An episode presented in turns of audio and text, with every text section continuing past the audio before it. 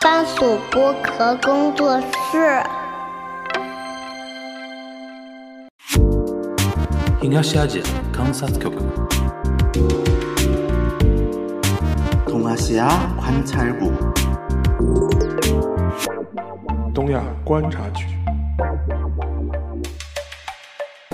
Hello，大家好，我是樊一茹，大家好，我是陈小星。欢迎收听本周的东亚观察局啊。现在已经是呃农历新年了啊，然后我们那个我跟陈小新啊，给大家送上新年的祝福啊，祝愿大家在兔年里边。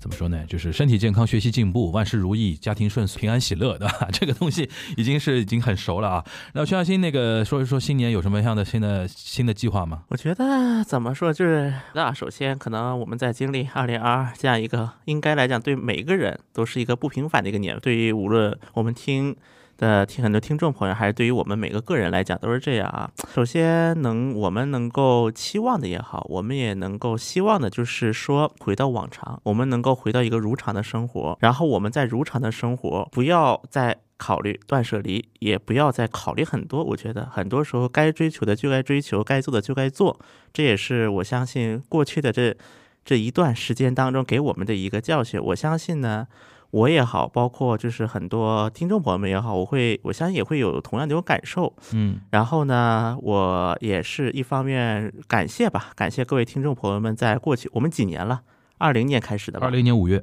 对，也快三年了哈，真的是快三年了。嗯，基本是没有断档的，快三，基本没有断档，对对只能说是基本， 快三年了。就是没断档嘛。对，中间不是断了一个月嘛？呃，停工了一断个月嘛断断了，那那也不算断档，就是技术性调整。对，技术 性调整，对对对。嗯然后就是也希望未来的三年甚至更久能够继续陪伴大家身边。然后呢，嗯今年因为就是一个是就是各地的一个移动也在不断的开放嘛，嗯虽然说韩国那边还是签证嗯这个限制还在持续，但我相信早晚还是会解开的。嗯。然后呢，我觉得你正好嗯顺着这个，可以跟大家解释一下最新的一个动向，因为上次那个话题我们聊过嘛。对当时我记得我没有毒奶了啊，就是我当时记得我问过你，就是嗯这个事情发展到后面，韩不韩国会不会追加措施，嗯，对吧？然后就是 action reaction 嘛，对吧？就是大家互相把把这个声势给越拉越高嘛，对吧？嗯现在不就来了嘛，对对，吧？你跟大家来稍微说明一下，截止到目前为止啊，呃，因为我们录制是一月二十七号啊，嗯那么但根据韩国方面的一个当时的一个说法，嗯但是因为韩国的那个入限制措施主要分为两个大块儿，嗯一个是针对办理签证，就为了入境韩国；第二个措施就是入境韩国之后。的一些核酸这一类措施，那么当时说的是签证措施是持续到一月的最后一天，嗯，最早是这么说一的。月底，对，一月底，当时我们也预料过一月底会是一个很大的一个分水岭。那么今天韩国就发布新发布政策，说延长到二月底。嗯就是按现在的政策来看，就是呃，一个是签证限制和就是入境的核酸措施，两个同样二月底截止了，就变成。因为当时的话，我们当时就有一个大概的预判，认为说这个东西如果说一个到一月底，一个到二月底，我觉得从尹锡悦团队来讲，服不了众。但肯定大大众就说了，哎，你让办签证，但是核酸你又不做，也服不了众，我觉得。嗯所以当时就有一个大概的预判，认为这个东西很有可能会延长。嗯除非说中国的一个防疫措施会有一个，就中国的一个防疫情况有一个史诗性的改变，就突然说一个确诊都没有了，除非是，这不是这种极端情况的话，很难有一个大的一个变动。那么果然现在看的话也是这样情况了。而且呢，我也看了一下来的数据，那么每一天就是韩国方面发布的一个阳性的比例。那么韩国很有意思的一个点是，它阳性的比例它发布的时候，它不发布韩韩国公民的数据，就是比如说中国来的韩国公民的数据，它是不公布的。嗯所谓的原因呢，他们说是因为数不掌握这个数据，因为韩国公民和就是长期居留的外国公民，他们是先入境，入境之后在当地的疾控中心，就在你居住地的疾控中心做检测。嗯，所以按韩国官方那个意思，我们不掌握他们的数据，我们只掌握短期居留，就是短期居留人员落地核酸的数据。那么这个数据从目前来看，啊，每就是说，现在韩国公民如果从中国飞到韩国的话，他入境是不做核酸的。对，但是嗯他是到了之后，到家之后做核酸。对，但就因为到家之后他是这么一个政策，所以说他说他不掌握嘛，对，但是哎，反正这个我觉得挺扯的，其实这个很扯，这个就牵涉到歧视了嘛。很扯。对啊当然他们的如说果法你，是为了防中国的那个来的病毒的话，嗯，韩国人在中国待过，不不可能说就不不感染这个病毒吧，对啊，这对吧？然后现在韩国方面当时给的嗯反驳就是，挺不扯仅的是中国公民，嗯只要不是韩国公民，嗯就算是美国人、欧洲人、嗯日本人，我们嗯都我们都那个带走，只要是从中国落地的，我们嗯都带走，现实情况有吗？从中国飞韩国的，因为。从中国飞韩国的，我们是想，是因为现在国内的旅游签证啊，嗯包括他也不换证的发免了签也不开放，目前还是。那比如说是一个美国人在中国买那个机票飞韩国的话，按照他的官方的说法是也是要被带走的，对吧？嗯是的，只要他是短期签证。但是这种人很少，对呀，因为现在中国的转机什么都没有开放，其实，对，所以哦说当时他们给的数据，我们我也今天来的时候看了一下，大概每天是百分之三到百分之七八之间徘徊。嗯，我看到数日本的数据是百分之三，韩国是今天就二十七号是百分之六，嗯二十六号是百分之三点八，嗯哼，就每天的数据其实都不一样。嗯因为首先从中国飞到韩国的人员当样中，本少嘛，所以说你稍微对差一点点，就是会百分比就会差很多嘛，就短期哎签证，现在来看也就是百分之十到二十左右，嗯，是拿短期签证入境韩国的人员，行。首先已经是卡这个，所以我觉得这个，你觉得这个事情，因为他现在的说法嘛，嗯，是要有一个整合性嘛，因为两条政策的整合性，所以说统一都到了二月底。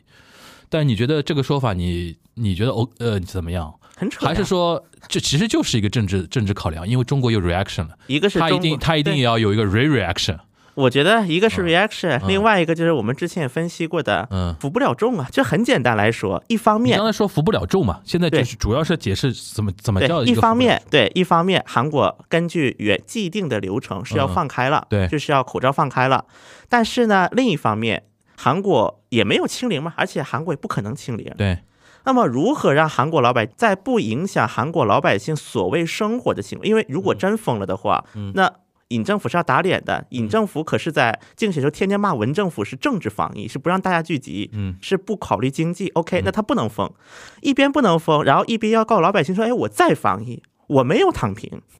对呀、嗯，这是所谓的科学防疫嘛？这个词儿又来了。什么叫做所谓的科学防疫？不是他现在韩国的主流是希望防疫吗？希望科学防疫啊。那么韩一国人认为的科学防疫是什么？防中国呀， 因为他觉得中国来的都是疫情啊，在他们的眼里，在他们所谓媒体的眼里，我不知道这个逻哦辑大家能不能听得明白啊？可能这个逻辑听起来很绕，但其实好好很绕想一啊，下，这个事情有点绕啊。 对，就这个，但是这个事情其实逻辑很简单，一方面韩国政府要说，是不是这样？我这样理放解开，我这样理解，就是说韩国人普遍就普通老百姓认为，中国这次十二月的那个解封，其实是给韩国一个非常大的一个防疫的冲击，对对吧？对然后他们内心是想说把中国给防住的，但是呢，就是尹政府等于是在这一块儿等于响应了老百姓的一个想法顺，水推舟对了。吧？所以说有有一个所谓的一月底啊、二月底的这这种这个东西，嗯而且我相信尹政府在做这个决策之前，应该是也有一个外交上的一个考虑的。嗯。那么他总是要做点东西，不可能啥都不干，嗯就这么躺平就不可放能开躺平啊，不能针对中国躺平。对， OK 而且他甚至他不能完完全全一句话不说，那么他总要做一些东西。嗯，那么，如果如何去不影响韩国本地老百姓的一些所谓的生活，那只能从外面入手了，嗯防外面。那防哪儿呢？一想想，哎，防中国吧，反正一看老百姓天天都怕中国，怕的要死，那我就防他了，那比如就说这么针简单的逻辑针嘛对。韩韩国国内的疫情反弹，老百姓有想法吗？因为也你刚才说也没有清零嘛，对啊，这个这一块韩国人怎么想的？就让他也也也无所谓了，也无所谓反了呀，正每天每天也不多，对啊，也无所谓了呀。就是等于是就等于是把焦呃矛盾焦点通通转移到对对华这一块了嘛。是的， OK，其实这 OK，很明 OK 确，就这么一个态这度，就很清楚了嘛这。就是所谓的科学防疫了。啊，这个这这个我觉得嗯尹政府的都所已谓经科学都防疫，啊已经不是打引号了，就是政治防疫了，对 吧？反正他们不认的吧？对对对，就其就就我觉得大家就作为我们的听友来说，可以这么理解这个事情，就是一个政治防疫的一个事情。行，那呃，你觉得啊，我我们再往前看一步，嗯，这个事情最后二月底能收场吗？只能收场啊，他没有办法。会不会再延长？长？选举什么时候？今年选举最早的应该是国国民力量党党首哎，的选举，应该是四三四月份。会不会到那个时候？不会，我为什么这次我说不会呢？啊，嗯第一个，这次韩国给的几个防疫的理由之一，延长的理由之一就是一个防疫政策的一致性，嗯，就是我们两个政策要并进，而且这这因为。这个我理解了嘛。对，第二个就是他们给的另外一个理由，嗯就是因为春节期间人员还会产生流动，啊，他对于防到二月底是因为要把春节这一段给过去。对，呃这，是韩国给的两个理由。那问题来了，他现在宣布延到二月底，你觉得中方会有回应吗？我觉得中方已经把话说的很明白了，就什么就时你防候到什么时候，我防到什么时候？对啊，歧视性入境措施解除为止。已经中方把话说的非常明白了，呃，那问题就是说，这个事情还是要等韩方解对禁。对，解铃还需系铃人，还是需要韩方去先把这一步措施给解开。嗯，我觉得没那么简单哦。但这个我觉事情得，对啊，其实我们看每，因为我是每天能收到那个韩国官方发的短信的，嗯就他们的一个大概数据，我是能看到的啊。嗯大概昨天啊，嗯就二十六二十六号，九个人阳了九个人，不是，我已经不关心这个数字了。我在想，这个舆论的情绪会那么二月底就那么简单收场吗？那不啊因收为。场怎么办呢？不收场也没办法了，这事儿。呃，我只要我觉觉得要这看事儿要看呢韩国吧，但是我觉得现在韩国方面也很有意思。嗯前段时间嗯还是韩国媒体报的很多的，嗯就是韩国的很多老百姓啊，民众呼声很大的。嗯，其实这两天如果再打开韩国的门户网站去找这个新就闻，刻意降温了。已经有所降温了。 OK，嗯，我相信韩国老百姓就算天天想杠中国，他也没那么大精力吧？除了杠中国，他啥也不干了嘛。嗯那你觉得从客观上来讲，韩国国内有没有在期待中国游客的早日恢复？我觉得不是主流，可能我这个说的比较虽然，因为韩国国内有一个问题，嗯因为前两天我看到一篇报道，嗯我也觉得有点，我觉得有点奇奇怪怪的。然后有篇报道就说，日韩很重视中国游客，在等待中国游客早日去回到日韩。我觉得我们现在去报道这个东西干嘛？就我觉得是个什么问题呢？嗯啊，确实，我相信韩国是有相当一批人去期待这对个的政策解除的。对的，而且，比如说，我之前也聊过几嘴，说韩国的航司，嗯就是韩国境内各大机场的国际航班，在疫情之前的一九年，百分之四十是飞往中国的。嗯就一个国家的机场，国际航班百分之四十是飞往一个国家的嗯啊，当然这个不包括港澳台啊嗯，就包括中国大陆，嗯，就内地，内地是百分之四十。我觉得这个数字就已经能够说明韩国个别行业的人的焦虑，但是。但因为他们也是政治挂帅嘛，而且我觉得有一个点，就是很对于很多韩国老百姓来讲，游客离他们很远，但是媒体离他们很近。啊就是一个政治挂帅，就是在那个时候，你把哪怕航司啊、各种经济团体啊不敢说话的呀，当对然吧也有人是说的，说的没用啊，就是对吧？影对影响不了舆论嘛而。且对于老百姓来讲，还是那句话嘛，旅游挣的钱离他们很遥远。但是呢，那个中国人啊就是天天媒体说报啊，今天中国怎么疫情严重了，明天中国怎么怎么了，这个离他们太近了。行，我觉得对于我们的听友来说，有一个很好的观察点，我们就看看二月底这个事情到底能怎么收场，这个其实很有意思的，对，对吧？这这个收场的这个方法和它的一个整个路程非常有意思。当然但是呢韩国也给自己留了一个后路，嗯他说了一句话。嗯根据中国方面的疫情情况以及春节的整体疫情形势，嗯这个政策可以提前结束。嗯。他留了这么一个后腿，没用，，我觉得他会到二月底。这个我他们再他再观他察他会吧。到二月底。而且我觉得今天今年最难的是，其实这个事情挂黄牌这个事情，给中韩关系头上了非常大的一个阴影。对，这个可能会延延延续到整个二三年，因为我看不出有任何的迹象说双方有改急切的想改善关系的一种可能性和那种意愿，对吧？尤其像尹锡悦，呃，我觉得搞外交好像没几把刷子的，对吧？就感觉这个事情可能从事中韩之间的一些事业的一些朋友的，我是觉得说不太乐观啊，不太乐观啊，大家可以自自我判断啊。行，那那个这个也是我们上次一个话题的一个延续嘛，对吧？也也不过不过多展开，因为这个事情一直在发展过程中，大家对随时的 follow 就可以了。呃，今天想聊一个什么话题啊？其实相对比较轻松一点啊，因为那个我们也很长时间没有关注那个韩国那种，比如说文文化文娱圈啊，嗯对吧？呃，现今天想聊个什么呢？因为最近不是中国春节档嘛，嗯电影春节档，然后这次春节档的整体的那个情况都不错，从那个票房啊，从影片质量来说，都都说呃都属于不错的一个情况啊。嗯，然后那个今天我们在想那个选题的时候，我就想到说，哎，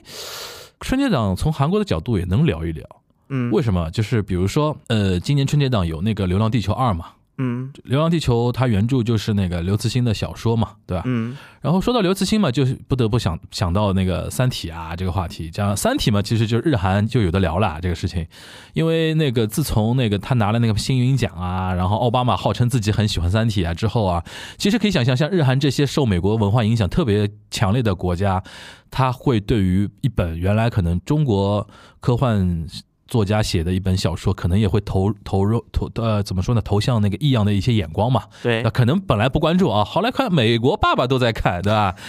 对吧？那个奥巴马好像看的还很起劲，对吧？还拿了那个新云奖之后，肯定会有很多关注。实际上，从日本上来讲的话，《三体》日文版在日本卖的特别好，是啊，日本卖的特别好。然后我就想说，哎，从这个角度，我们聊聊那个刘慈欣这个 IP 啊，嗯，在韩国是怎么样的？比如他的书啊，或者说他的，因为今年不是 Netflix 马上要上那个他的那个《三体》的改呃改编的那个电视剧嘛，对对吧？这个到时候在韩国也能看到了，对，能吧？看到，然后韩国人可能对于比如说他的书怎么看，对于他的剧怎么看，或者说对于那个刘慈欣的中国的一些科幻的一些东西怎么看，对吧、从这个地方开始，你能不能跟我分享一点数据啊，一些情况？我觉得首先啊，我们应该来讲韩国人对于中国文学的 category，嗯他的态度是挺割裂的。嗯，就是在韩国人眼里，就是中国文学的分界线是在五四运动前、 五四运动后，哇，我们可以这么说分 啊。分那么早，对，因为在之前，就是我就是我经常说一句话，在韩国老男人眼里有两个白月光，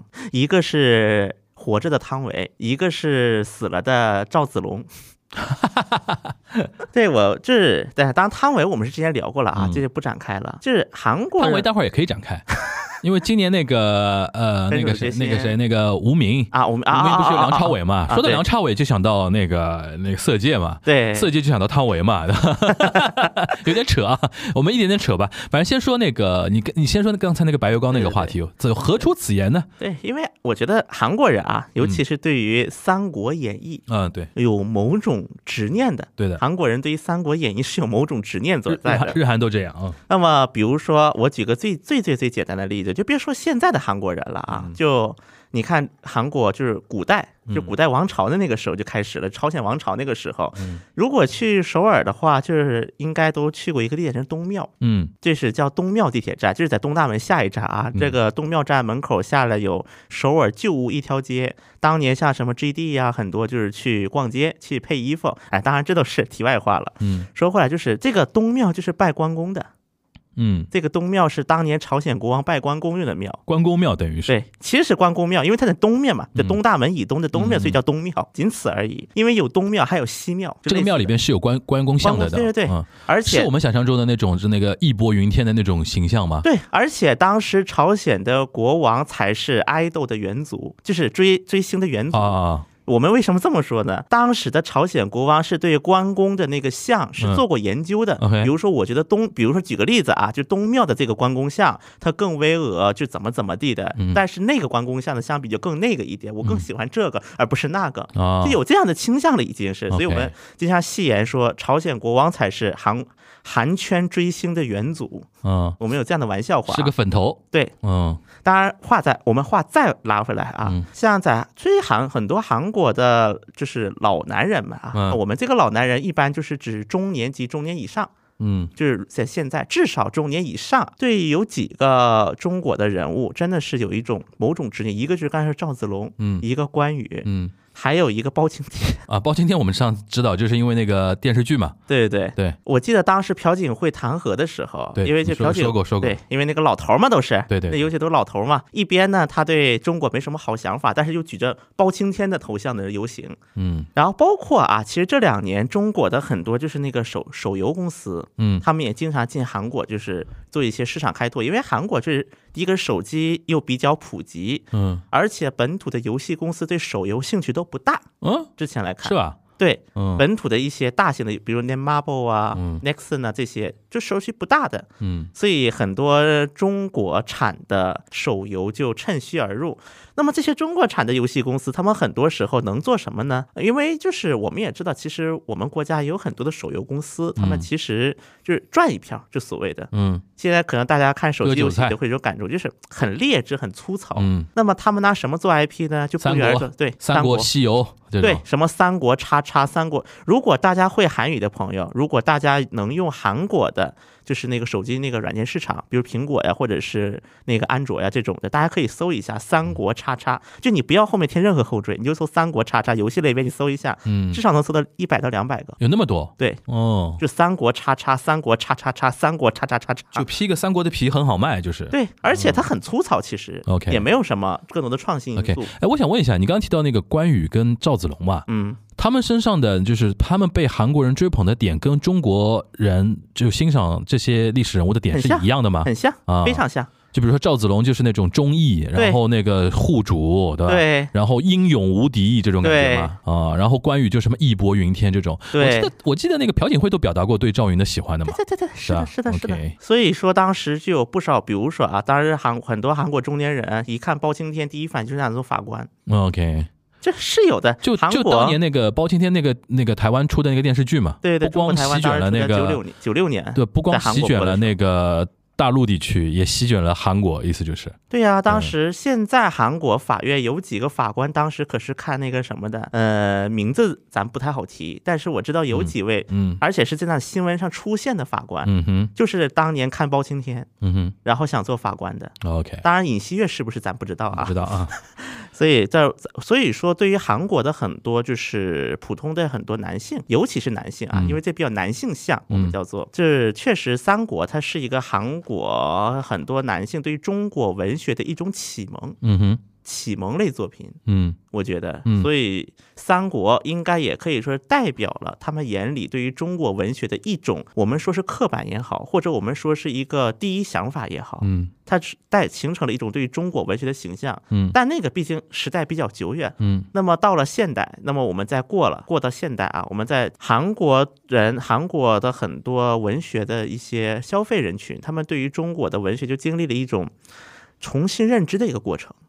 因为在很多韩国的教育也好，在他们体系啊，他们可能觉得说，比如中国，因为就是在那个，尤其是在就是历史上也经历了很多不种不同的有波折嘛，就是从那个建国一直到现在，包括从建国之前，中国的历史也是经历了很多的波折。那么可能他们的形象，就第一刻板印象就觉得说，现代的文学有什么好看的？哦最早韩国的消费者是就中国现代文学对，OK，是有过这样的一个过程的，因为其实中韩建交也是到九二年的事情了，已经是。嗯所以说，中国尤其是中国内地的很多文学作品进入到韩国，已经是九十年代末零零年代初的事儿了。嗯被韩国读者能够被熟知的时候，因为在那之前，你读那个时候，首先他们对中国内地不叫中国，因为历史原因嘛，就嗯，不叫中国，所以说你不可能去看一当个时怎么说？叫中共，哦，因为那个个时候韩国还还是个台中国湾，台湾还有台台湾那当一局套了，对台湾当局中华建民国交，那一套，嗯对台湾当局建交的时候，嗯所以说那个时候，那你说你看中共的书，你还不你你怕掉脑袋呀？嗯就有这样的一种社会氛围啊，当时的韩国。嗯，所以因为韩国消费者、文学消费者对于中国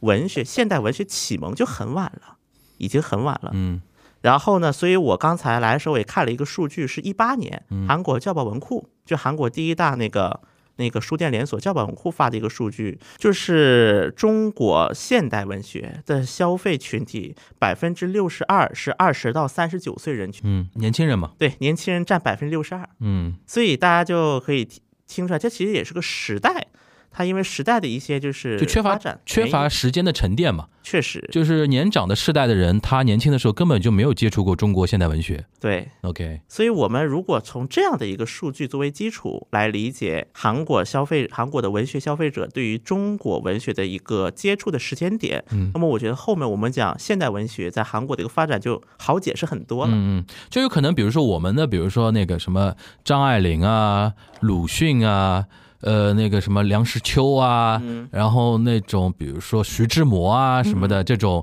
可能在韩国知道的人并不多，是，因为它是就是相对比较早期的嘛，就对吧反而是很多研究韩国历史学的，就是韩国近代历史学的一些学者，嗯啊，他会去对鲁迅一感兴趣，因为左派左左联那那套东西了，等于是。对，而且是相当于当时韩国的那个临时政府，临时政府在上海嘛，很有可能当时临时政府是有那帮人交流的跟鲁迅啊、跟左联啊什么的是有交流的嘛，是对吧是有这样的记录对的，对对对，所以反而是在临内山书店买过书，嗯历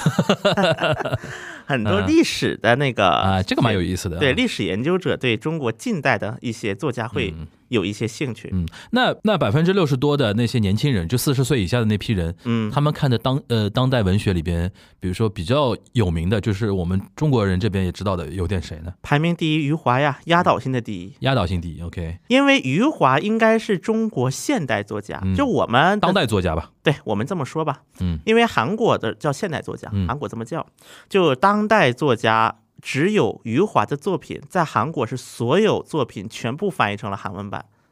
是所有作品都翻译了。说明有余华的粉丝把他都翻了， 这个很重要，译者很重要，是对是，译者是真的很重要，就像我当时我就听说那个那个刘慈欣那个《三体》嗯嗯嗯三体》第二版的翻译就是、是当时是首先他是迷于刘慈欣的才华，对对就对，陷于啊，反正就追星圈有那个话啊，那那个对，他是是有这么一个说法的。那余华的作品里边最有名的在韩国是哪个呢？呃，当时我看到的排名前三是《许三观卖血记》嗯，然后第二名就是《活着》，活着，嗯。对，然后许三观肯定是因为那个韩国自己也改过那个电影嘛，是所以说让他等于是更红了嘛。是是的哎，，这个我一直很好奇，为什么韩国人会去改许三观这么一个故事？当时有什么说法吗？嗯，当时的话，呃，因为许三观在韩国翻译是九九年，嗯，是九九年翻译出那来也的，很早了。对，九九年的时候，当时因为它的这个翻译，首先它的翻译版本是应该来讲是非常符合韩国就是文学消费者的一种就是爱好，就是喜好，我们叫做怎么说？呃，就是他的一个作品。我就是，尤其是许三观这部作品，他的当时韩国文学界的一个普遍的，就是反馈反应，就是第一个翻译的非常好，就信达雅，嗯，我们所说的信达雅嗯这部作品，它是完美的契合了韩国文学消费者的一个阅读习惯。嗯哼所以当时我就看，当韩国的那个那个李文烈，韩国小说家李文烈先生，他他当时就说了一句话，他说：“如果把中国的这个背景给它去掉，嗯他愿意相信这是一个韩国人写的小说。哦，那就翻的非常好了。”对，嗯首先我觉得一个好的翻译，它一定程度上能够降低阅读的门槛儿。嗯虽然说这个许三观卖血这个时代背景是包括很多就是中国的一个近现代的一些历史波折当中，嗯但是因为它有这样的一个翻译做得非常好，所以其实让很多韩国的消费者就是他更能够去，就是接触到这。读这本书的门槛就相应降低了，嗯因为说这个翻译这个事儿，我可以再分享个小故事。当年有一段时间，韩国的文学界对于诺贝尔文学奖有某种执着般的追逐，嗯，你你上次说高丽门口有那个什么诺奖的什么森林对吧？不是诺奖的那个雕像，哦雕像但是哦它雕像只有一个石头，上面没有人。啊，对对，哎然后呢，含义就是说，哪天高丽出了得诺贝尔奖的，嗯我就把他的雕像竖在这儿。嗯 OK，所以这个话就空给他的。嗯哼当然，就是有一段时间，韩国文学界就有一种焦虑，有某种焦虑。嗯然后当时韩国的那个有关的一些部门就花了很大钱，嗯就相当于翻译英文。他们当时就觉得说，因为韩国的作品它没有翻译成英文，嗯这些评评选人士看不到，嗯所以在这样的一个判断之下，粗制滥造到什么地步呢？好像一年出了好几十部，据我掌握的数据是好几十部翻译，但是呢，因为翻译的太差了，所以到美国呢也进不了主流书店，最后就在韩国人出没的书，就是韩 Korea Town 嗯韩人一条街的书店当做废品卖了。嗯对，是有这么一个事情的。所以说，一个翻译它实际上对于一另一个文化圈的人，他去接触这样的一个作品，还是产起到一个非常重要的作用的。嗯。那我们说回许三观啊，嗯那个电影成绩怎么样呢？电影的话是一五年，是一五年上的。是，就是我们应该也对于韩影比较熟悉的朋友，应该是比较熟悉的何正宇，嗯，他又导演，他是导演，而且他又是主演，主演。嗯对这部作品，据我我记得好像是何正宇第一次做导演，嗯以，导演的身份，成绩怎么样呢？当时是一百万左右，九十五呃，万六嘛。就是呃动动员人次对吧？对，在韩国本土观影多人人次次，OK 九十五万这六个。算一个怎么样的一个成绩呢？嗯，九十五万六的话，嗯，应该来讲是，嗯，因为韩国一般我们说一般百万，如果是独立电影的话，嗯百万左右一般就认为是个不错的成绩了。啊，这九十五万六不差， OK，应该来讲这个作品，而且这个作品它有一个特点，因为是何正宇做导演，因为何正宇自己在影就是韩国的电影圈也有一些他自己的一个动员力啊、人脉也好，所以当时真的有不少大家听过的一些韩国演员都去，就是虽然很多是那种友情出演，嗯但确实来了很多，什么城东那个城东日啊，包括那个像那个何志远呐、就这些可能大家比较熟悉的韩国嗯演员，出出来了很多，当时上了。嗯虽然说，而且对于这部电影，当时因为这部电影我还看了一次，嗯，我是在看过一次的。后来嗯给我感觉是它，因为它背景呢是从中国换到了五六十年代的韩韩国国，啊 OK，就韩国的农村。嗯然后呃，然后就是在，因为它毕竟要符合韩国的一些时代时代背景嘛，所以把卖血节这个卖血的元素给它降了很低，啊但也有。因为九五六十年代韩国也是有卖血现象的，嗯只是说它比重降低了，因为可能对于很多韩国，尤其是年轻的观众，可能说卖血是真没概念。嗯可因为韩国的话，据我所知，它的一个公共卫生条件改善是六七十年代左右，就已经是有一个比较长足的改善了，在那个朴正熙新农村运动的那段时间。而且另外一个就是它的就是讽，就是很多的，就是对于现实的一种讽刺，嗯是成分是降低了，更多就是作为一种，呃，能搞笑片，有点偏搞笑的一个一个角色。黑色黑色幽默黑色喜剧那种对，啊但是呢，就是但是还是有很多的观众，包括我自己也有一种感受，就是、嗯其实如果把这部片这么放的，除了他把一些基调给稍微平淡了一下，嗯就没有那么的毒，看起来没有那么的毒之外，嗯其实很多还是和原著是比较相像的背景，嗯包括他的一些表达方式，也是因为我们很多跟韩国朋友。接触的朋友都会有一个感受，就是中国人和韩国人其实思维方式还是有一些差异的。对但这部电影给我一种感觉，他思维方式还是很符合中国人的，我是有这样一个感受。当然，当然细节也想不起来了，虽然是。嗯那所以说，当时我有一个想法，就是这个电影是不是当时也考虑过往中国出口，啊往中国就是就是文化逆输出，咱们叫做， OK 因为一五年嘛，那个时候还没有，就对是中韩对之间没有那么多事情，对，所以我是有这样一个感受啊。那那个除了余华之外，还有谁？嗯比如说在那个排名还蛮前面的余华之外的话，嗯，咱们就刚才咱们也聊到了那个谁嘛，就是刘慈欣。啊，刘慈欣对，刘慈欣，因为我刘慈欣的话是这样啊，因为在韩国的，因为我觉得刘慈欣他的主要作品还是《三体》嘛，嗯我们要说到的是《三体》在韩国第一次发发行，应该在一三年，对，一三年九月， OK 然后一三年九月呢，正好就是奥巴马， OK 对，差不多嘛，嗯就是奥巴马那个出圈，它时间点是差不多的。对然后，而且刘慈欣的这个《三体》之所以它让人很就是印象很深刻，因为它是应该在中国当代小说在韩国发行的，嗯应该是唯一一部至今翻就是翻印过三次三轮儿，重版重映对，重印过三轮儿。嗯然后第三轮儿的这个就是包装，它也是变了嘛，嗯就是它的那个包装也变了，是二二年发，也就是没没多久之前，嗯这应该是在中国当代的文学作品是首例，嗯应该来讲。然后它的整体的销售成绩应该也是仅次于余华，嗯应该也仅次于余华了。但余华作品多呀，对余华作品多，但刘慈欣嘛，就这一个《三体》。在韩国我，而且我相信，对于很多韩国的读者来讲，他们第一想法就无论是他们接受教育也好，他们的一个整体印象也好，第一感觉还是认为说中国那个什么嘛，就是中国怎么能够做出这样的一个就是科幻小说？这不嗯应该是美国？嗯美国做的嘛，一个美国爸爸做的嘛。但确实看完之后，很多韩国的，就是一些读者，嗯肯定也是被惊艳的了。当然，他这出圈的，就像刚才咱们提到的，跟奥巴马应该也是有很大的关系。嗯就可能韩国老百姓的第一感受就是，哎，美国总统怎么会推荐一个中国小说？对但后来看完嘛，可能也是有他们的一些印象也好，他们的一些产品也好，像这一次啊，对，而且《三体》在《三体》是出国网漫的，哦在韩国以《三体》为主题，是出国网漫的，是二二年三月，就去年，去年年初开始出，现在还在每天每周四更新。 OK，那等于是一个非常成功的一个 IP 了。是的呀， OK，而且据我所这知，个应跟该是这个跟 Netflix 官宣要做它的电视剧，应该也是有很直接的影响吧？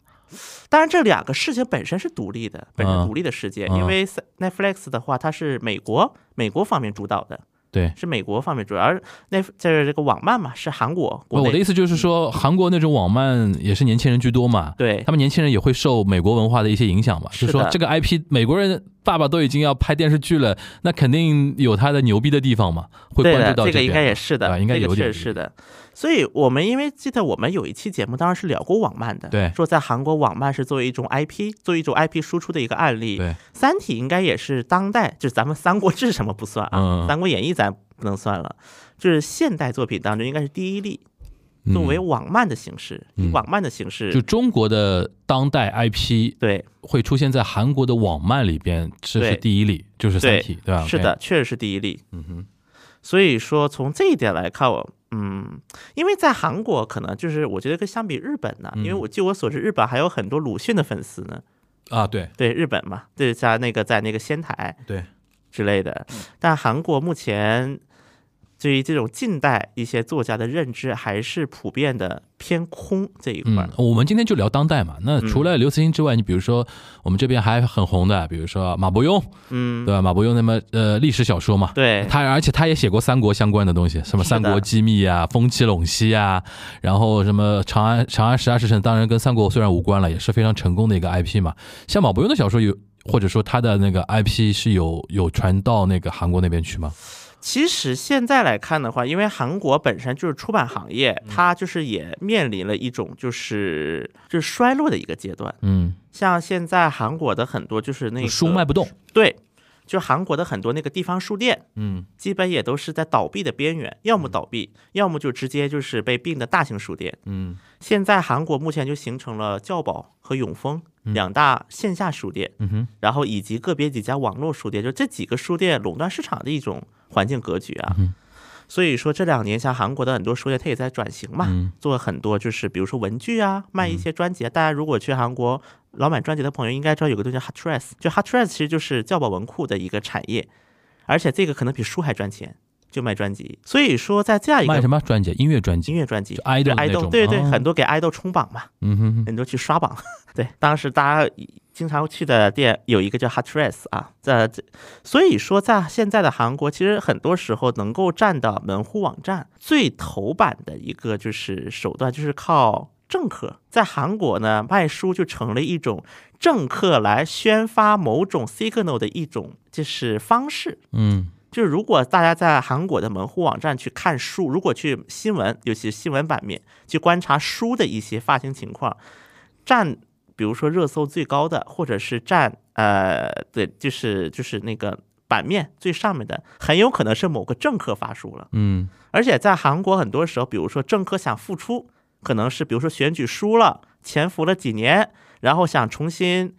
宣告，就是说我想去从政了，但是呢，可能是还想去看看大家的反应，所以还不想直接就说啊我要官宣了。那么这个时候，如何去一方面扩大他的接触面儿，嗯另一方面也和很多的，就是也探一探大家的想法。第三个，而且卖书你也可以挣钱的，你还是免税的，嗯你还可以免税挣钱。嗯如何去做这样一个事情呢？就是政客开在国会，尤其是在国会院里面开一个出版纪念会，然后他写了一本书，然后大家看，比如说就看几个议员给他去撑腰，或者是这个撑腰的政客是哪个党的、哪个派的，他是亲朴的、亲文的，还是亲尹的，还是什么东西？来，这个来判断这个政客以后的未来会走的一个什么样的路。嗯就成了一种工具了。哼很多时候卖书，嗯，像这次那个尹那个文大总统，武力文大总统当时不也是有一个新一个，就是他新的动向嘛？他其刚开始就推任的时候是每周推书嘛，他推了很多书，包括其中也有一本说是叫《掌柜主义的诞生》，就是相当于是揭露韩国国内对于这个中国情绪，就对贤忠情绪的一个来源。就文在寅用这种方式推了很多书，然后很多人也认为他其实也是间接的表达他对政府的不满，用这种方式。然后这两天他又出新动态，就是要开书房，然后文在寅自己要做老板，在他那个老家附近。所以我们从这些信息可以得到的一个点，就是在韩国目前的这个出版市场是有一个严重的一种，就是处于一种严重的危机的。嗯实际上，就是一个年轻人不看书了，嗯很多年轻人不看书，看书的呢就那么些人，嗯而且很多来买书的可能还是某个政客的头碎支持者们。嗯哼所以在这样的背景之下，我觉得啊，就是在目前，一个是目前也好，包括未来也好，对于中国一些顶级在韩国能够吃得开的作家，比如像那个咱咱们刚才也说到的，就是那个余余华华呀，包括刘慈欣，对，包括像莫言，嗯，当然莫言火是因为诺贝尔，诺贝尔对，对诺贝尔，所以就对于这些作家，我觉得韩国的出版界他不得不要去关注，因为他们是在韩国就是这个仅存的这消费者里面是有一定的话语权和一定的影响力的一些作家， OK，而且未来对于中国版权的一个争夺，嗯就是中国文学版权的一个争夺，会进入一个更加白热化、更加卷的一个程度。就包括为什么刘慈欣这个《三体》会不断的翻版，一个原因就是有版权，版权在不断的更替，而且这个版权一次比一次价更高，一次比一次待遇更好。所以说，在这样的一个环境之下，我相信啊，咱们刚才说那些，我记得当时我看的就是余华的那个新作。余华他的新作在韩国就是发行的时候，当时我记得标题上就有一句话，写的是什么呢？说余华时隔八年来的新作品《文成》，嗯文成当时就是标题直接是这么写的：嗯继《活着》《许三观卖血记》之后，余华时隔八年重归王者。标题上这么写的，直接是韩文的嗯韩文那个的，对，所以说我觉得从这些我们刚才说的这些点吧，应该也能够嗯有一个对于韩国的一个中国当代的一些 IP 的一个情况，会有一个初步的理解我有。一个小的问题啊，我觉得你可以嗯帮、帮我们来查一下，就是说，刚你刚刚说到两个那个线下那个书店嘛，他们都有自己的那个 homepage 吧？。对对，它 homepage 会有自己那种 ranking 嘛，就是有那个卖呃书的那个销售排行榜，有能不能跟我们来实时分享一下？就是现在在韩国书店卖的最好的前十本书，我们感受一下什么画风啊？反正首你先先查吧，我。对，首先我们要说清楚的一点就是啊，基本上只要有政客推荐的，而且这个政客足够有号召力的话，嗯对基本那一周那个政客的书会是前三，因为会有很多的粉丝们会去买，就算我这个可能连包装皮儿都不打开，因为韩国的很多书会塑封嘛，他可能都不会拆开，就那么卖，就那么买。包括我记得当时文在寅上那个《时代周刊》的时候，连《时代周刊》在韩国都卖断了。就文在寅上首版的时候，刚才去看了一下，就是那个本周，就这一周嗯的，就是二零二三年一月第三周教保文库的那个排行嗯排行。其其中呢，我们武力文大总嗯统关联的作品、第七名，嗯，第七名就他自己写的吗？不是是他的推类荐似的秘书，啊，秘书，对他秘书写的关嗯于就是叫那个 t a k y m i n 卓贤敏，他当时因为他是属于活动秘书、活动企划，因为他以前是做活动企划的。啊，event 的那个，对， OK 就是在文在寅的在的一百八一千八百二十五天，就文在寅的各个大型活动背后当中的文在寅是什么样子的？嗯，叫 Mr. President，哇，这个是第第六七，名，第掉第六名因为他是一月十八号发行的。 ，OK，就已前经前过了一前面周了几名呢？那再往前我看了一下，很就是除了第四名是 Trend Korea，不是，这你就我觉得你就从第一第一开始说，然后我们哪怕这本书我们没听说过，我们也感受一下大概是怎么样的一个画风。呃，第一名是一部小说，应该来讲、嗯是属于二十万部纪念重印版， OK，因为就之前卖了二十万部是重印的韩国本土的一个小说，本土对本土的叫什么作名字啊叫金惠南金惠南。OK，对，也不会又是讲什么女生的那种 啊，是的，啊，果然， 这就画这风是就很清晰了吧，对，因为对吧他是三十，就是三十年来是一个精神科医生，啊，然后就是标题呢，就是也很，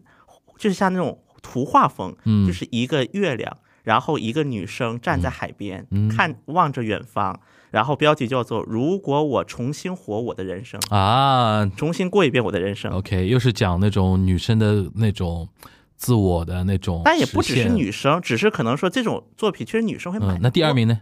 然后第二名是一种纪念纪念性的书，就是那个金惠子，就韩国的一个老比较是老老戏骨，但是是女、嗯女性女性嗯演员。嗯，然后他是他他去世了吗？是没对去世了，啊，就是感谢我的一生。有点像那种呃献礼，OK，是他自己写的吗？还是别人帮他写？，是他自己写的，等于是等于是等于呃等于是去世了之后帮他整理了一下他的一个自传一样的东西。呃，我是的，是的， OK，是的。第三名呢？然后第三名和第三名就是一个外国作家叫 Do One Thing，嗯哼，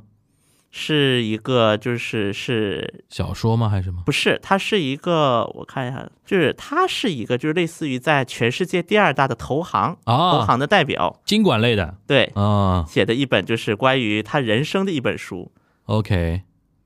然后第四名呢，这个就很有意思，叫嗯 Trend Korea。 Korea，如果大大家听 Trend Korea 不知道，嗯大家听一个书标题，应该大家都就是“因为痛才叫青春嗯嗯嗯”。对，这个“因为痛才叫青春”呢，写的人叫金南金南都，嗯哼，是首他的正式身份是首尔大学消费者行为学的教授。嗯哼，然后 Trend Korea 就是他们这个所嗯哼每个每年发布的韩国的一些新的动向。 ，OK，当然，对于啊哦韩国趋势，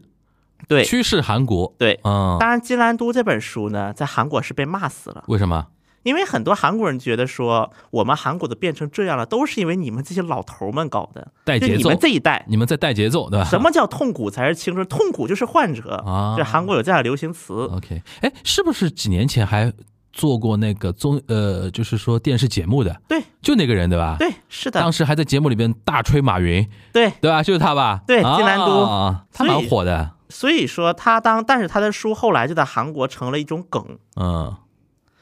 然后下一个还是个日本作家呢，叫伊七佐米萨 i ，Misaki 三崎，是一个日本的那个书，我看一下标题啊，我搜一下日文嗯标题的中文叫什么？就是今夜，即便这份恋情从世界消散，他汉字叫什么名字？一条甲，在这个这个应该算日本一个比较。网络型的一个小说家吧，应该没有那么主流，但是可能是比较偏年轻一点的。就是道之俊佑，道之俊佑那个哦，我知道了，因为那个道之俊佑演过那个日剧了，对，是的，因为道之俊佑是杰尼斯的一个小 idol 嘛。然后前两天刚刚去韩国，我还看到机场里边有人有人去接机嘛，我第一次看到那个韩国的妹子对着一个日本 idol 叫成这个样子，哦是因为那个因为这个大概他那个道之俊佑演的那个呃日剧的原著，嗯所以说这两天大概开始冲冲那个排名冲上去了，有可能是这个意思。啊，因为这本书我的的确不是那么有名，但是因为现在日本很多日剧是通过那种，比如说少女漫画啊，那种呃那种什么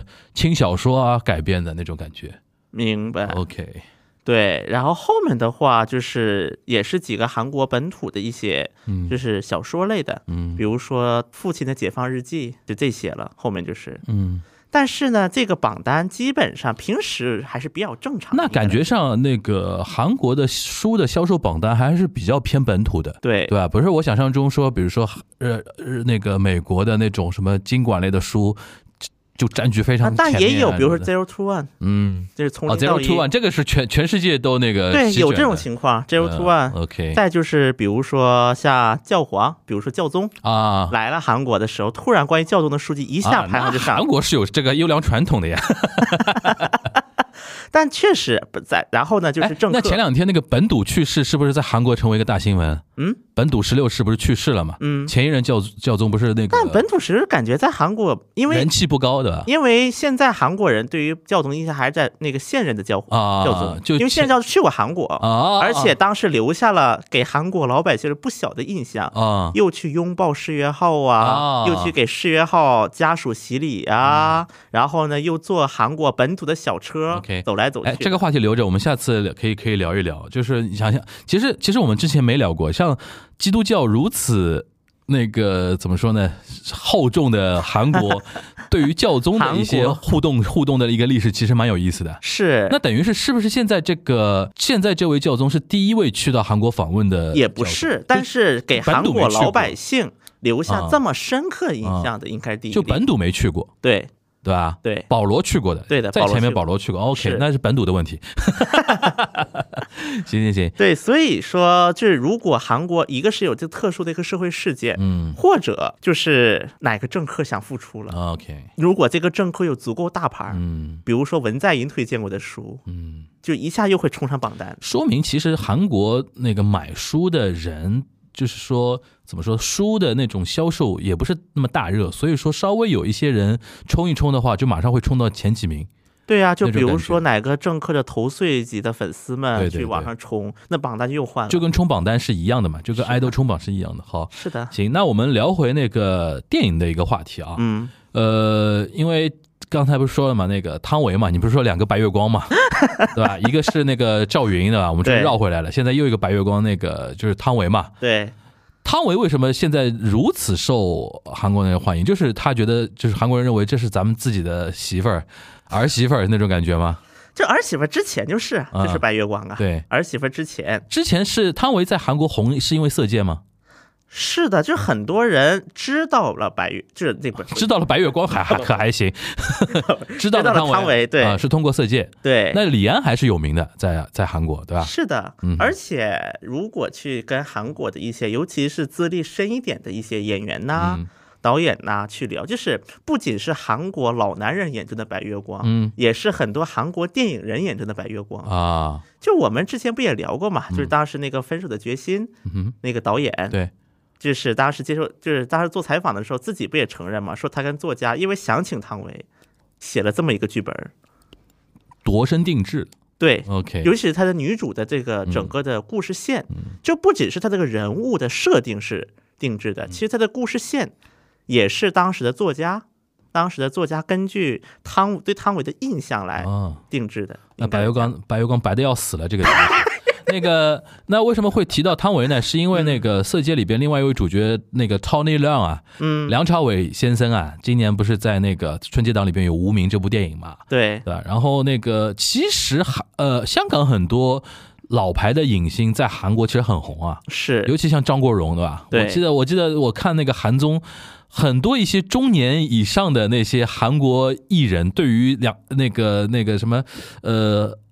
呃，那个叫什么？香港的演艺圈如数家珍啊，是的，周润发、刘德华、张国荣，什么谭还有咏麟，永远的大哥成对，龙，永远大哥成龙啊，他们看到成龙像看到神一样的那种而感觉。且他们韩国人很有意思的点就啊是，比如说大哥，嗯他们是用音译叫大哥，大大哥哥，大大哥哥，对对对对对对对。 영원한 大哥。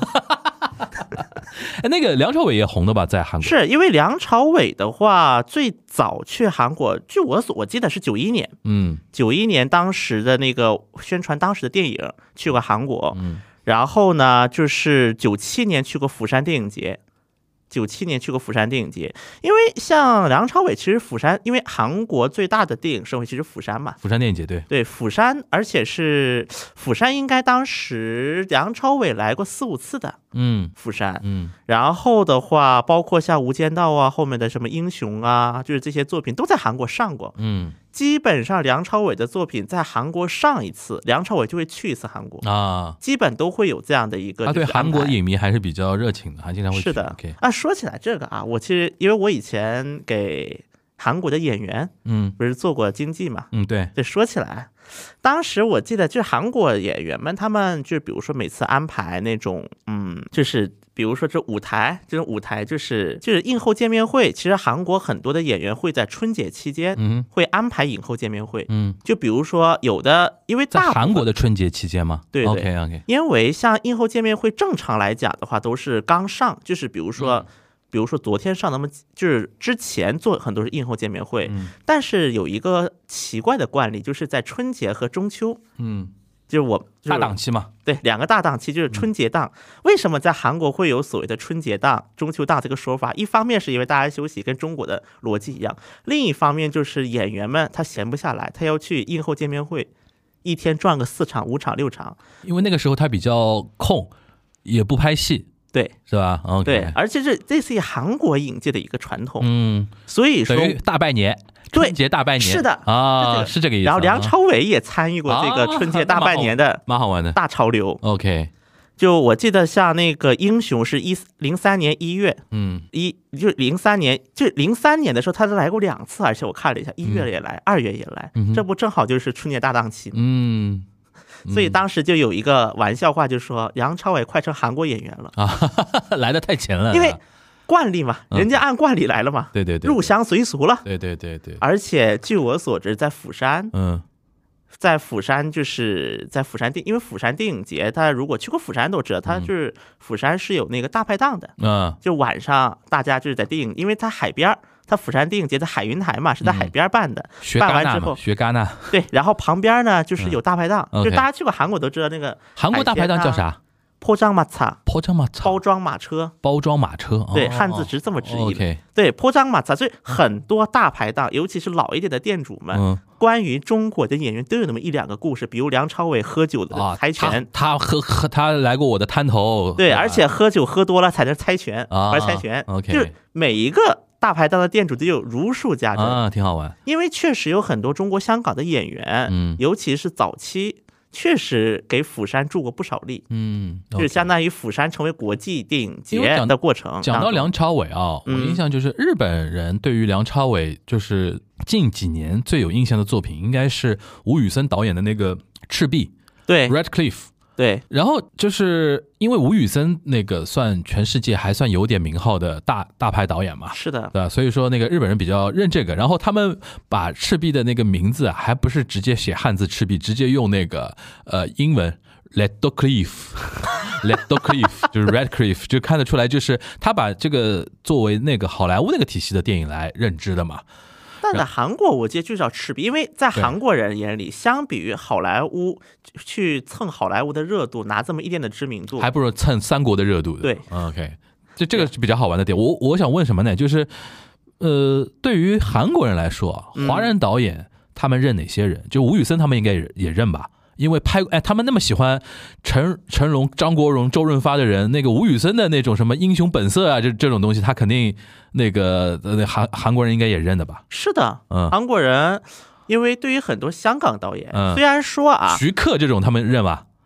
这种就有点超出了王家卫呢？王家卫人的，王家卫认的对吧对 o k 就是我觉得，因为韩国的话，就是虽然说这不过背后也有一些培训的因素在啊嗯啊，但是比如说你去采访韩国艺人的话，或者是演员、导演，哎，你问他们说你想跟谁合作对的中国对，或者是跟中国哪一个对哪个电影人印象最深，嗯，有几个名字的，就标准答案是有的，对，一方面虽然这背后也有培训的因素啊。嗯因为我们也会肯定在演员上台之前也会跟着说啊，你说这你个你肯定说这个人安全就可以比较 好的，比较安全，哎呀，安全。比较安全 OK，。然后人家谁问不你安原因，全你还可以说这 些。说谁不安全啊？你 说两个不我是听听有不是有点太小众的，啊。有一些太小众的 OK OK 也不太好吧。 OK OK，当然，这个的前提是他们也认识，嗯，就是你跟他培训说啊，你说梁朝伟，你说这个，你说那个，就不他会认识错啊，。就不会错。第一个不微错，他这样他自己也知道一些， OK OK，也不会说啊我不认识，你说谁呢？嗯，也不会陷入这种很尴尬的境地。哼就一方面不让他们说很违心的话，嗯，但是那另一方港面台还安全。港台还有哪些导演？比如说侯孝贤，他们认不认？侯孝贤其实也跟釜山缘分很重很重，对，因为我觉得侯孝贤很支持亚洲的一些电影活动的。是的。所以，对于在尤其在韩国的影人当中，可能对于大众认知不会那么高。嗯李安肯定认，啊对，对吧？都拿了奥斯卡了，肯定认，是对吧？因为韩国对于奥斯卡呀这种肯定国崇外拜的的奖，呀，对吧？对， 比有你们比你们那个奉俊昊早多了， 对吧？对啊，哎呀，对，咱就我就觉得说，首先韩国第韩国人第一个对于华语圈导演的一个认知还是来自西方的奖，对，他可肯能定大众的肯认知定，肯定肯定，但是像侯孝贤这种，就是影人们，嗯其实对于侯孝贤是很那个什么的，嗯很有感情的。因为毕竟大师嘛。对，对只是说可能对于大众来讲、嗯，就没那么熟悉哎，了。那中国大陆的导演，他们比如说比较熟的，张艺谋肯定熟啊，是陈凯歌呢？也还可以吧，啊应该叫做、就是在大众的那比如说也熟年轻一点啊，贾樟柯这种，哦。贾樟柯是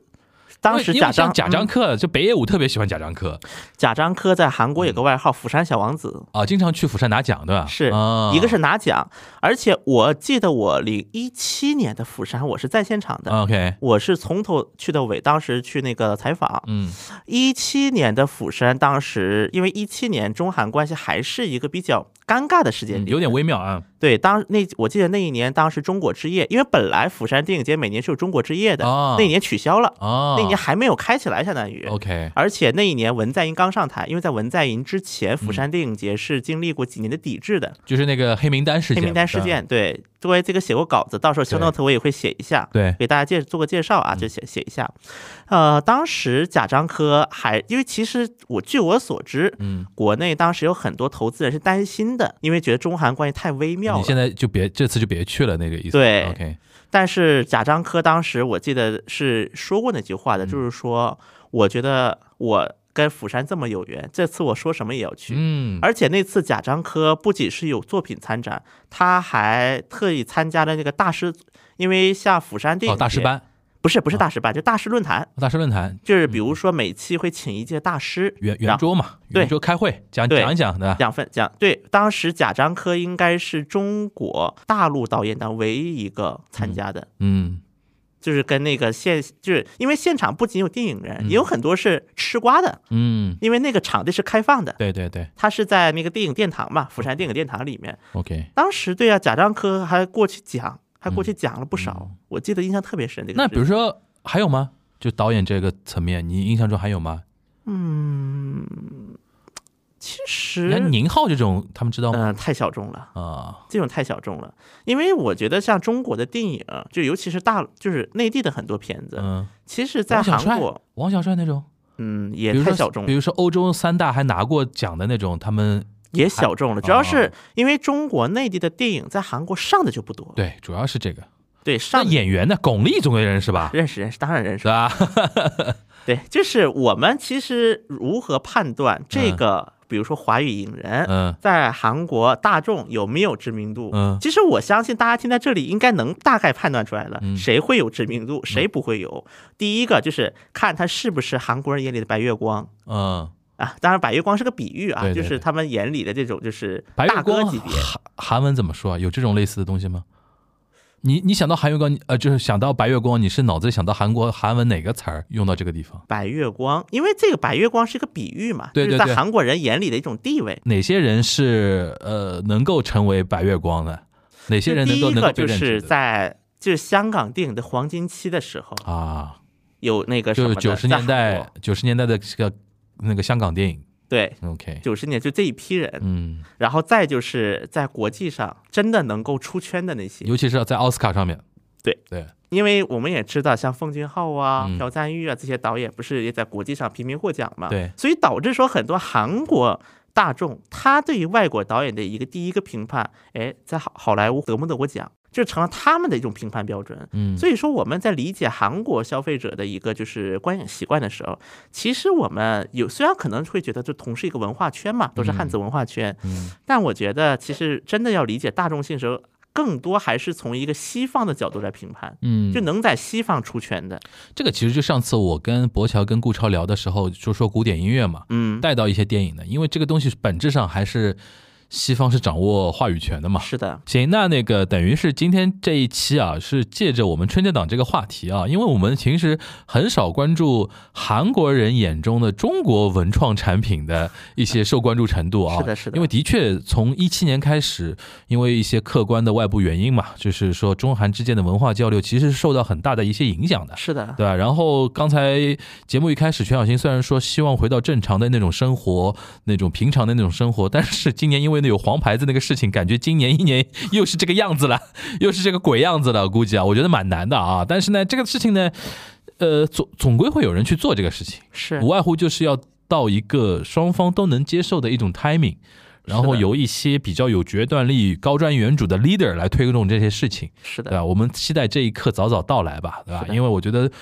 不光对于韩国来说，对于中国来说，早点学习韩国在文创方面的一些 know how，对我们也是没有坏处的。对，尤其是网漫，对，一个我觉得其实两个最现在值得还有一说个的电影，对我接触过所有的人，现在对于韩国电影已经是认了，我们认了啊， 就是就跟足球一样，我们认了，你就是比我牛逼。 哈那哈我觉得呢，其实电影其实咱们啊嗯讲的也很多了啊，嗯我觉得倒是有两个东西以后你说我网们漫值的得啊，嗯对，一个是网漫，一个音乐剧，啊，对我觉得这。这两个东西真的是值得我们好好再讲一讲，对因为我你我们也我会觉得有电影很多人都讲了，，对，电影已经不稀奇了而嘛，且我们也讲过，对我们也讲过嘛，电影已经不稀奇了嗯，，然后那个音乐剧呢，就是我们已经其实是录过了，录过了啊大家后面可以那个期待一下。然后网漫蛮有意思的，我们下次再聊二次元的时候可以聊一聊，是的，因为网漫这个东西就韩国特别特殊，就韩国网漫特别火，是对吧？因为日本还是一个传统出版还是比较火的一个国家嘛，所以说对基本上它的我一觉得国内啊个还是网文，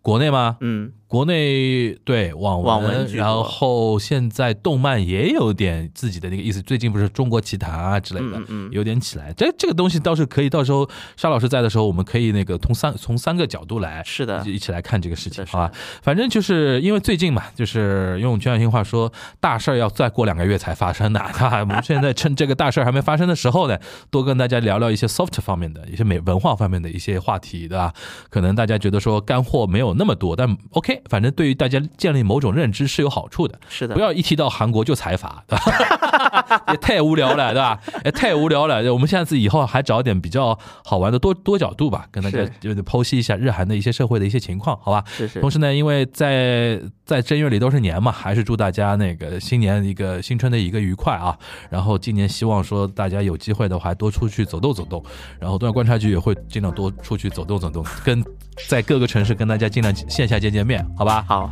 那我们今天这一期的节目就到这边了，大家拜拜。拜拜。